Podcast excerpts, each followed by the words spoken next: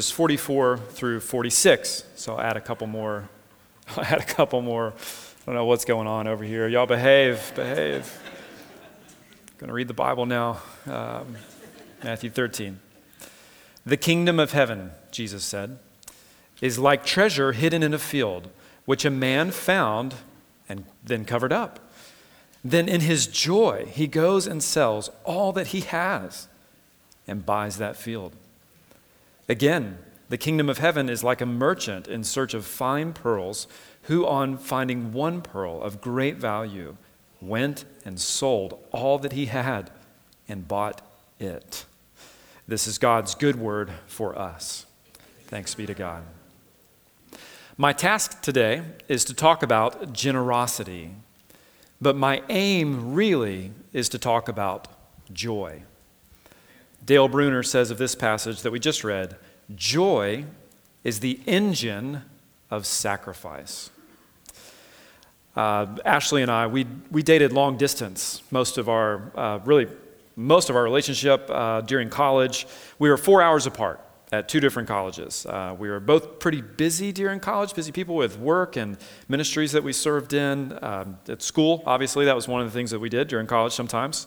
Uh, so really, sometimes during a given month, you know, I might only have like one day or half of a day where I could go visit her. So I would drove from, drive from where I was, four hours over to, and she would be proud to say, uh, to Athens, Georgia, home of the Georgia Bulldogs is where she went. That I did marry into that. I'm surprised there wasn't more noise after that. You seem a little skeptical. Yeah, thumbs down. Don't appreciate it. Love you anyway. Um, so I would drive four hours there. Sometimes really to only have uh, an hour to get dinner with her, maybe two hours, get dinner. And then I would turn around and drive four hours right back that night. And you know, during that season of my life, I don't remember ever having an inkling of complaint in my spirit about it. Like I was never, like, you know, grumbly on the drive. I have to drive all the way four hours over here. No, it was, I just, it didn't, it didn't even cross my mind that I was making a, a sacrifice, you might say. Now, of course, one of the challenges in marriage is to not take for granted the amazing, amazing person I have in my life who no longer lives four hours away, thankfully, but it, it can be so easy to take a valuable thing for granted and to lose perspective and to lose joy in the sacrifices that a relationship will require. So I think part of what Jesus is pulling out for us in this parable is, do, does making sacrifices for God's kingdom ever feel like a burden to you? Or just a straight-up waste of time? My aim today is to help us to remember the privilege and the value of participating in God's kingdom, such that we would joyfully trade and sacrifice anything for it. Now, right out of the gate, before I start, there are a couple of uh, pitfalls or maybe misunderstandings that I want to try to address. First, for anyone here who's not a Christian, I know it can be uncomfortable to hear, uh, to listen to a pastor talk about money. And, uh, you know, it's like, here we go. Those pastors are just here to fleece the flock. Uh, and I guess you should probably know I'm not exactly comfortable talking publicly about money either. It's not like the thing that I wake up in the morning that just gets me going, that I look forward to doing. And I'm not at all asking you, uh, you know, if you're not a Christian, um, to, to give to our church. The last thing I want to do is turn someone off from Christ because you mistake this sermon for like a predatory fundraiser. Um, yet, you do need to know that becoming a Christian does affect a person all the way down to their wallet. Uh, the nineteenth century uh, Texas general, governor, colorful, famous figure, Sam Houston, uh, became a Christian later in life, and he got baptized. And after his baptism, he offered to personally pay for half of his town's minister's salary. And someone asked him, you know, Mister Houston, why, why do you want to do that? He said, well, my pocketbook got wet too when I got baptized. Not to mention, Jesus taught frequently about money and possessions. Uh, about fifteen percent of his teachings relate to money, um, which is more even than he said about heaven and hell when you do the statistics. So if you're considering following Jesus, you have to think about how that might affect your resources. Now, these, these two parables should not be misinterpreted to say that someone could how, somehow buy their way into God's kingdom or earn his favor and love. But it is saying that participating in God's kingdom is so valuable that any sacrifice you might have to make to participate in it or to become a Christian is totally worth it. Like, no-brainer level worth it. Uh, but then the second concern that I want to address um, is even for our Northwake members. I realize that uh, talking about giving and generosity, uh, I'm talking about this during a challenging economic time.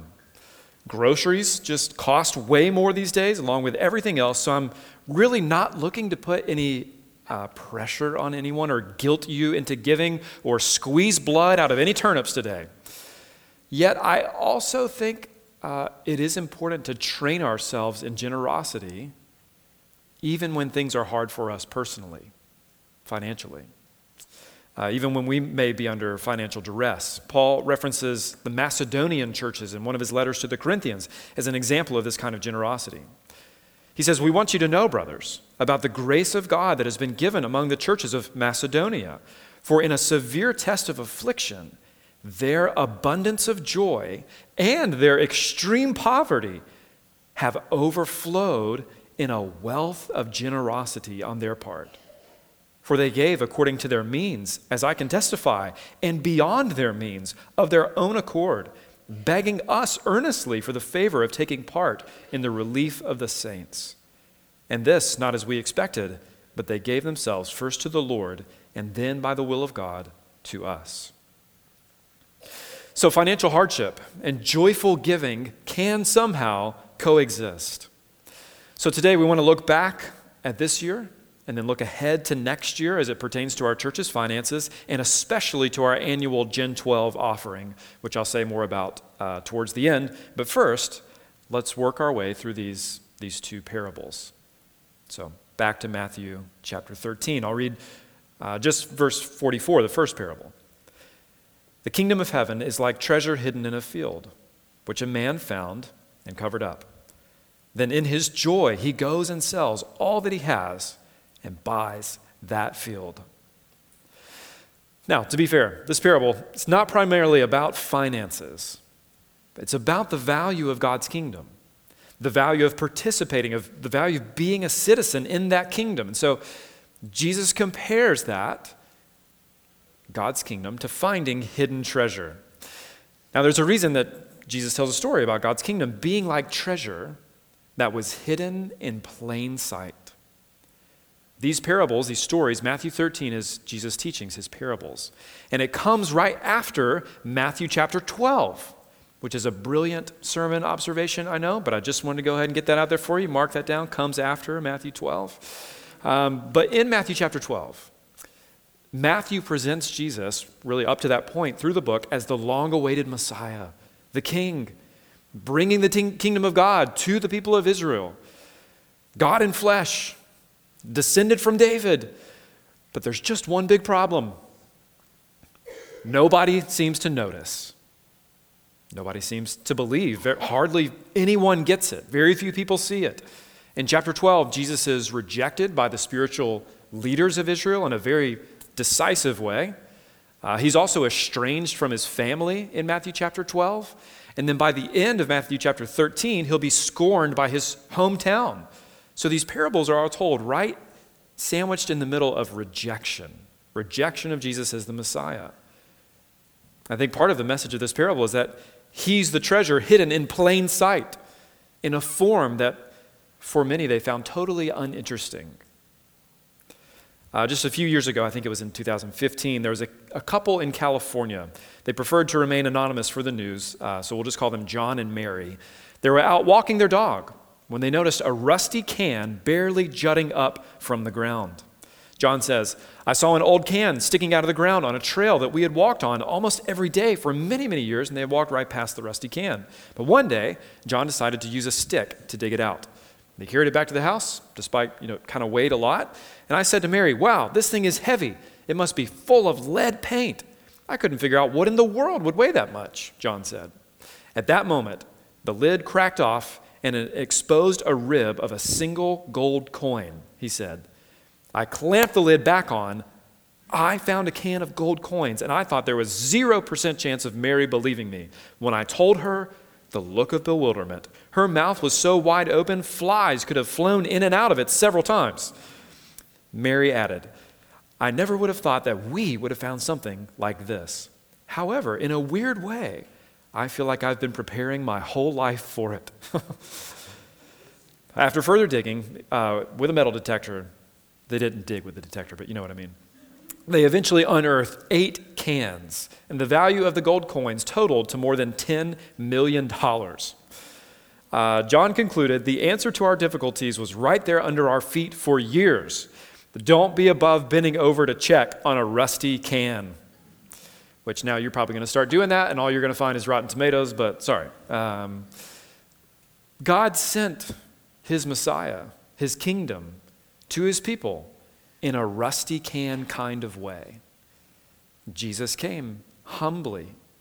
He was modest. He was not the kind of Messiah that they expected.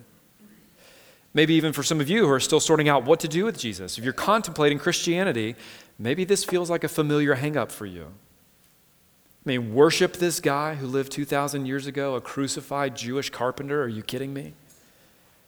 Coming to terms with sin, being saved only by God's grace. This is just odd, and it's not the packaging that maybe you would have preferred. Uh, there's a profound story you might consider reading if this is you. It's found in the Old Testament in the book of Second Kings, chapter five, where there's this great army commander of Syria. His name is Naaman. Uh, but there's one problem with Naaman. For all his power, he has leprosy. He's a leper. But he finds out, he gets word that there's a man of God in Israel that perhaps can do something about his his condition. So he travels to Israel, and the prophet sends just a messenger, lowly messenger, over to him and tells him, if you want to be rid of your leprosy, go wash yourself in the Jordan River. To which Naaman scoffs. He's like, oh, seriously? I came all this way to get a servant to tell me to go wash in a dirty river. I have better rivers in Syria. I could have washed there. Now, you can read the story to find out what happens to him. It's in Second Kings chapter five. But my point is that a lot of times God likes to work in unimpressive, seemingly mundane, really rusty can, down-to-earth kinds of ways that you shouldn't write off so quickly. That's all. Now, even for those of us who are Christians, I do wonder if being in God's kingdom, participating in his kingdom, sacrificing for his kingdom has become kind of rusty can for you. A little boring, not that interesting. But you need to look again. Because despite all the very normal-looking things happening in God's kingdom, there's real treasure here. It's worth sacrificing for. Uh, Craig, commentator Craig Blomberg uh, asks some questions. Sometimes it's easier to quote people who say really hard things than to just say them yourself, so I'm just going to quote him and let them, him do the heavy lifting for me. He says, it's worth asking the question why we see so few examples, particularly in our American society, of people who obviously demonstrate sacrificial living, a commitment to Christ that truly costs them something significant, whether through downsizing their property and possessions, through changing jobs, or through radically different spending patterns. Why don't we see more who unambiguously demonstrate through an obvious, visible lifestyle that God's kingdom agenda is the highest priority for them, even to the point that life becomes noticeably less comfortable for them than it might otherwise be? In fact, with rare exceptions, we see precisely the opposite. When we have a surplus, we'll give a little more to church or Christian causes, though probably nowhere close to a tithe, much less a graduated tithe by which we increase the percentage of our giving as our earnings increase. Why then are so many American Christians so shallow, so superficial in their commitment? Well, I think at least one reason is we just forget. We forget how valuable God's kingdom is and what a privilege it is to participate in that and see it grow and flourish. It looks kind of rusty can, but it's not. To be called into God's kingdom is a pretty big deal. It's to be made right with the creator of the universe, to be saved from the righteous anger of God against sin, to be forgiven by our Maker, and to become children of our Heavenly Father. And to be in God's kingdom is to join God in His work of reconciling the world to Himself as His ambassadors. To be called into God's kingdom is to find a, a meaning and a purpose in your life. It's to have a reason to get up in the morning, a reason for actually living. To be called into God's kingdom is to find a love so pure it melts our hearts and causes us to love God and even to love our enemies. To be called into God's kingdom is to be able to look forward to a day where there is no more sorrow, where our tears are wiped away, where our infirmities are fully dealt with, our iniquities too, and to live under the peace and harmony of the reign of Christ. To be called into God's kingdom is to be invited into everything we've ever truly wanted or most deeply needed. There is treasure here, and it is worth living for. It's worth giving for, not out of compulsion, but out of joy. So, the second parable, very similar to the first one. Jesus says, again, the kingdom of heaven is like a merchant in search of fine pearls, who on finding one pearl of great value, went and sold all that he had and bought it. So here, instead of someone stumbling across buried treasure, this story has someone who's highly trained to look for it. He's a high-end business dealer in pearls. If anybody knew pearls, it was this guy. And he finds one pearl that's apparently worth liquidating all of his assets just so he could go and purchase that one item. And this must have been quite the pearl. Like there was an oyster cranking on this thing for who knows how long. And Jesus wants us to see, though, that the reaction of both men, even though they come from different places, one stumbles upon the treasure, one was looking for it his whole life. The reaction of both men is exactly the same. The kingdom of heaven is not your ordinary treasure. Both men willingly, gladly, and quickly divest themselves of all that they have for the sake of what they've found. One for the treasure, one for the pearl, but it says they literally sold whatever they had to obtain the prize, because they knew what they would gain from this transaction way overshadowed what they would lose. So my parents, uh, they grew up in small town Georgia, where my great-grandfather at one point bought, uh, he bought a small farm. Many of you have heard me talk about the farm. Uh, this is one of my sons there fishing on the pond there. It's, it's a really special place to me.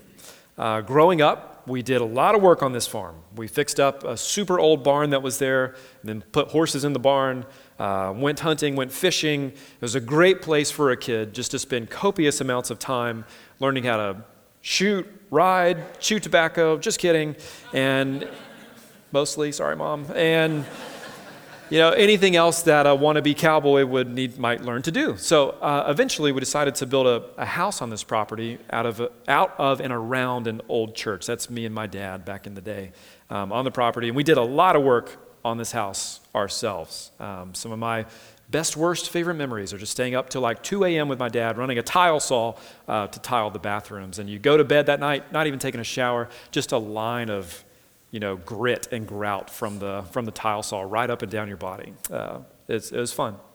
Now, looking back. But a few years ago, uh, my dad told me, he said, hey, guess what? We're going to have some new neighbors out of the farm, which I was surprised to hear. People don't really sell their land in small town Georgia. So I said, oh, yeah, who's who's that? He said, well, Bill and Melinda Gates have just bought several thousand acres of our neighbors' farms. To which I replied, what in the world are Bill and Melinda Gates? Why do they want to move to South Georgia? And Dad said, they're not moving here. Uh, but the Gates Foundation will buy up land to grow produce for their charity projects. And the land around this area is onion territory. Everybody there grows onions. So this is This is part of part of that project. And Dad said, I thought about trying to find out if they want to buy a summer home out here, which there really needs to be a winter home because it's so hot uh, in South Georgia. But when he said that, I was I was like, Dad, Dad, I mean, no, you can't even, like, don't try to find out. We're, we can't sell the farm, right? It's the farm. Come on. And he said, yeah, buddy, I thought the same thing until I found out how much Bill and Melinda had been willing to pay per acre for our neighbor's land. He said, we could sell this farm and buy five times as much land closer to home. It would only make sense. As it turns out, the Gates Foundation had no interest in our home or farm or land. But what if they had? And what if they had made a Gates-sized offer on it?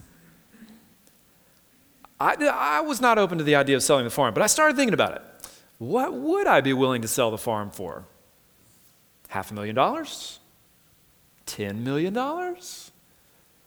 A hundred million dollars? I mean, like, everybody has a price at some point, right? At some point, the trade becomes a no-brainer, as much as it might hurt to let go of something you love. It is the only sensible thing to do. I like the lyric from the song, "Betting the farm is well worth the risk to carefully keep such a beautiful gift that's yours forever." It's a pretty good deal. Living for, giving for God's kingdom is that kind of offer. Whatever your farm is, it's worth the trade, Jesus would tell us. David Livingstone, who is a pioneer missionary who died taking the gospel to the jungles of, it, of India, of Africa, once asked, if a commission by an earthly king is considered an honor, how can a commission by a heavenly king be considered a sacrifice? And there's lots of ways Uh, that we may be called to sacrifice for God's kingdom. The point of both of these parables, it's worth it. It's a no-brainer. And there's two ways that I want to apply all this, or maybe I should say two opportunities for us as a church family to happily put our money where our mouth is. Again, not out of guilt or compulsion, but out of glad generosity and joy. The first of the two ways uh, that I have in mind is the needs of our church and the current budget deficit that we are facing. Let me give you our update for October giving. You can see on the slide there the red and the parentheses um, are negative numbers compared to what we had budgeted or planned for this year. So October was a very low month, uh, thirty-four thousand dollars below our anticipated giving, adding for a total of being one hundred twenty-nine thousand dollars below our estimated uh, giving for this year. Now, there's several things I could say about this, um, but the first thing I should probably say is just by way of ad- admission and confession. Um, I think I can say for our elders, but I'll just speak especially for myself, is that I don't feel that we've particularly led you through this season of financial deficit very well. Uh, even though we prayerfully decided to take a significant budget increase this year, we, we prayerfully decided on that based on the needs of the church. But I'm not sure that we set the example to you by communicating our own increase in personal giving and then inviting you to join with us. Northwake, you know, has had challenging financial years before, and I think personally for me, I just kind of presumed that it would all work out without advocating well for the need and without setting the pace for you. And that's just not great leadership. And we will, we will hope to lead you more helpfully in this in two thousand twenty-four. What can I say? It's what you get for hiring a newbie. Um, I think I can get away with that excuse for a bit longer, yeah? Um, you know, I think maybe one reason I presumed upon our budget, too, is that even though our attendance has grown from this time last year, uh, our giving has stayed fairly flat. Now, there's a lot of reasons why that could be, uh, but I should say that even so, Northwake is still, for our size church, a generous church. And we do punch above our weight financially in a lot of the things that we do. There's a lot of things that our church does that a lot of churches our size do not have the opportunity to do. Now, one struggle here, obviously, is the global economy and significant inflation seems to be hurting everyone across the board. Uh, according to Giving U S A, charitable giving has dropped by three point four percent last year, which is Um, a ten point five percent decrease in charitable giving when adjusted for inflation. So this is across the board. Uh, Americans gave, last year, one point seven percent of their personal, personal disposable income to charity, uh, the lowest that we've given since nineteen ninety-five. So that's kind of what those lines are. The charitable giving as percent of personal disposable income, we're down to one point seven percent as Americans. Just as interesting uh, to me is a stat that I found from a from nonprofit source that said during the Great Depression, Christians gave three point three percent of their income away. Now, today, Christians give on average two point five percent of their income away. So on average, we give away almost a whole percent less than Christians did during the Great Depression. Now, again, and I'm going to say this a few times, many of you are really, truly financially strapped right now, and you're barely making ends meet. And I do not want to heap guilt on you at all for what percentage of your income that you give. We give as God prospers us and as He enables us to give. But as I also said, it's still good for us to consider how we can be generous, even when that generosity must be modest. And then the last thing I think I should say about our current budget deficit is that it does have an impact on the ministry and financial health of our church. Even though we have attempted as best we can to reduce our spending and have canceled or postponed several ministry expenses, we still need to significantly cut into our reserve funds if this year ends in the trajectory that it's going. And I'm not just, you know, I happen to say all this on the day where we have a budget meeting afterwards, but it just kind of worked out that way with, with this sermon. So sorry for that. But if you have more questions, feel free to come to that. Now, the neat thing, though, is it's actually it's actually not out of reach for us to make up lost ground and even to meet our projected budget, like the whole enchilada. Just to run some hypothetical math with you, Northwake has around four hundred twenty official members, just official members. Uh, with a budget deficit of even a number like one hundred twenty-nine thousand, if each member was to give an additional three hundred dollars by the end of the year, we could fully close that gap. Now, once more, I want to say, I understand that for many people, three hundred dollars is just not doable. And then for many of you, three hundred bucks is kind of like no big deal. And for some of us, we have like nine hundred dollars worth of random stuff in our attic that we really should sell anyway. So the budget deficit, yes, it is significant, uh, but it is sacrificially achievable if we want to all band together in this. All that to say, our primary concern is not necessarily that we meet our budget goal, but that God would be glorified, even in our needs, personally and together. Perhaps He'll be glorified by more generous giving as we close the gap towards the end of the year. Perhaps He will be glorified in helping us make do with less. Either way, our prayer is simply that God would be glorified in all things here, finances included. But the second opportunity, and this is more fun to talk about, that we have to experience generous joy is through our annual Gen twelve offering, which you'll hear more about in the coming weeks as we take pledges. Uh, if you are newish or you forgot what Gen twelve does, Gen twelve is a separate giving channel that we began a few years ago after finally paying off the mortgage for the building that you're sitting in right now. And, uh, it's, it's based on Genesis chapter twelve, where God blesses Abraham for the sake of blessing other nations through him. So Gen twelve became a way that we could bless others through self-setting, separate, additional pledges for the coming year. And the good news is these pledges have held really steady through the year, uh, which is awesome. Let's put the update back up there if you don't mind. Uh, oh, thank you. You fixed the font where we can see the numbers. Perfect. So year to date with our Gen twelve pledges, uh, we're a little over seven thousand dollars ahead of the pledges that we made, which is which is fabulous. And this year we've been able to do stuff with that money, like train church planters in the mangrove islands of West Bengal, India. Uh, we funded explosive growth at the Hispaniola Institute of Theology in the Dominican. We continue to fund a part-time staffer to provide additional support and counsel to our forty-plus missionary families. We helped start up a house church in Winston-Salem. We support a Hispanic church in Washington, D C, and then we helped use some of that for seed money to start a free medical clinic, which we just launched last week. So it's been a busy year. We did a lot, and it was fun.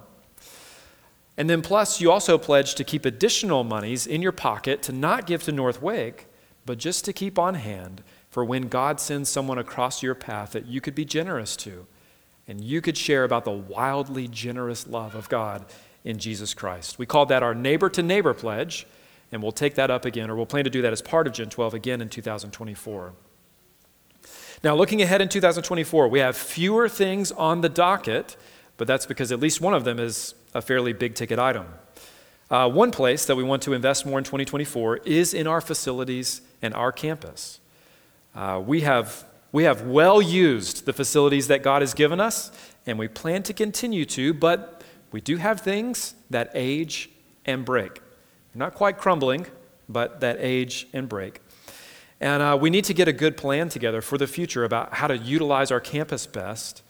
Uh, to get a, and so we want to use some money to get a fuller facilities financial assessment so we can know exactly where we stand uh, with the lifespan of some of our facilities, and then to make some improvements in some of the utilities that we have here on campus as we do some long-range campus planning and have better data on whether or not we will at some point need to replace any of the buildings that we have.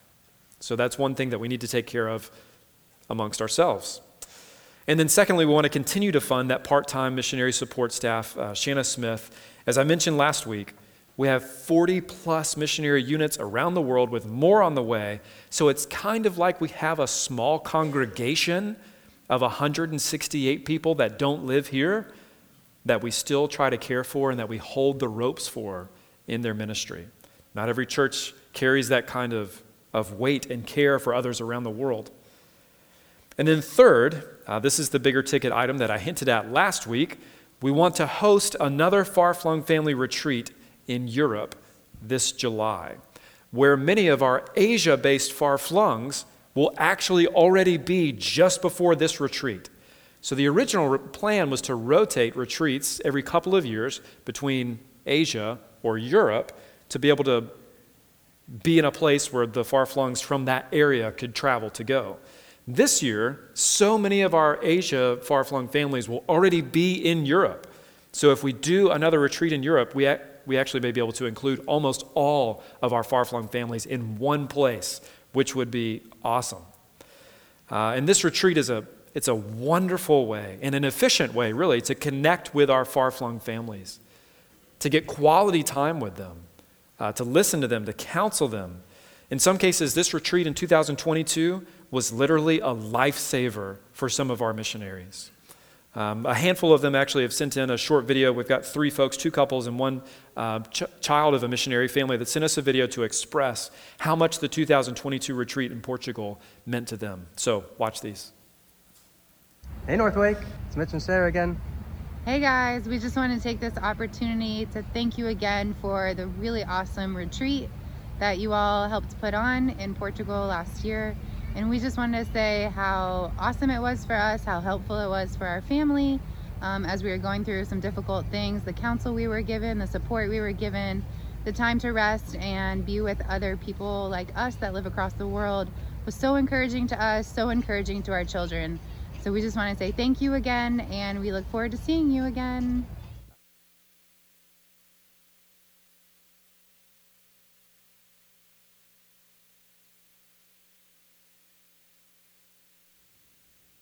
Hey Northwake, it's Glenn and Christy Ansley. We're uh, sending you this video from Bologna, Italy, and we just wanted to take a second to thank you for uh, your contributions to the Gen twelve offering.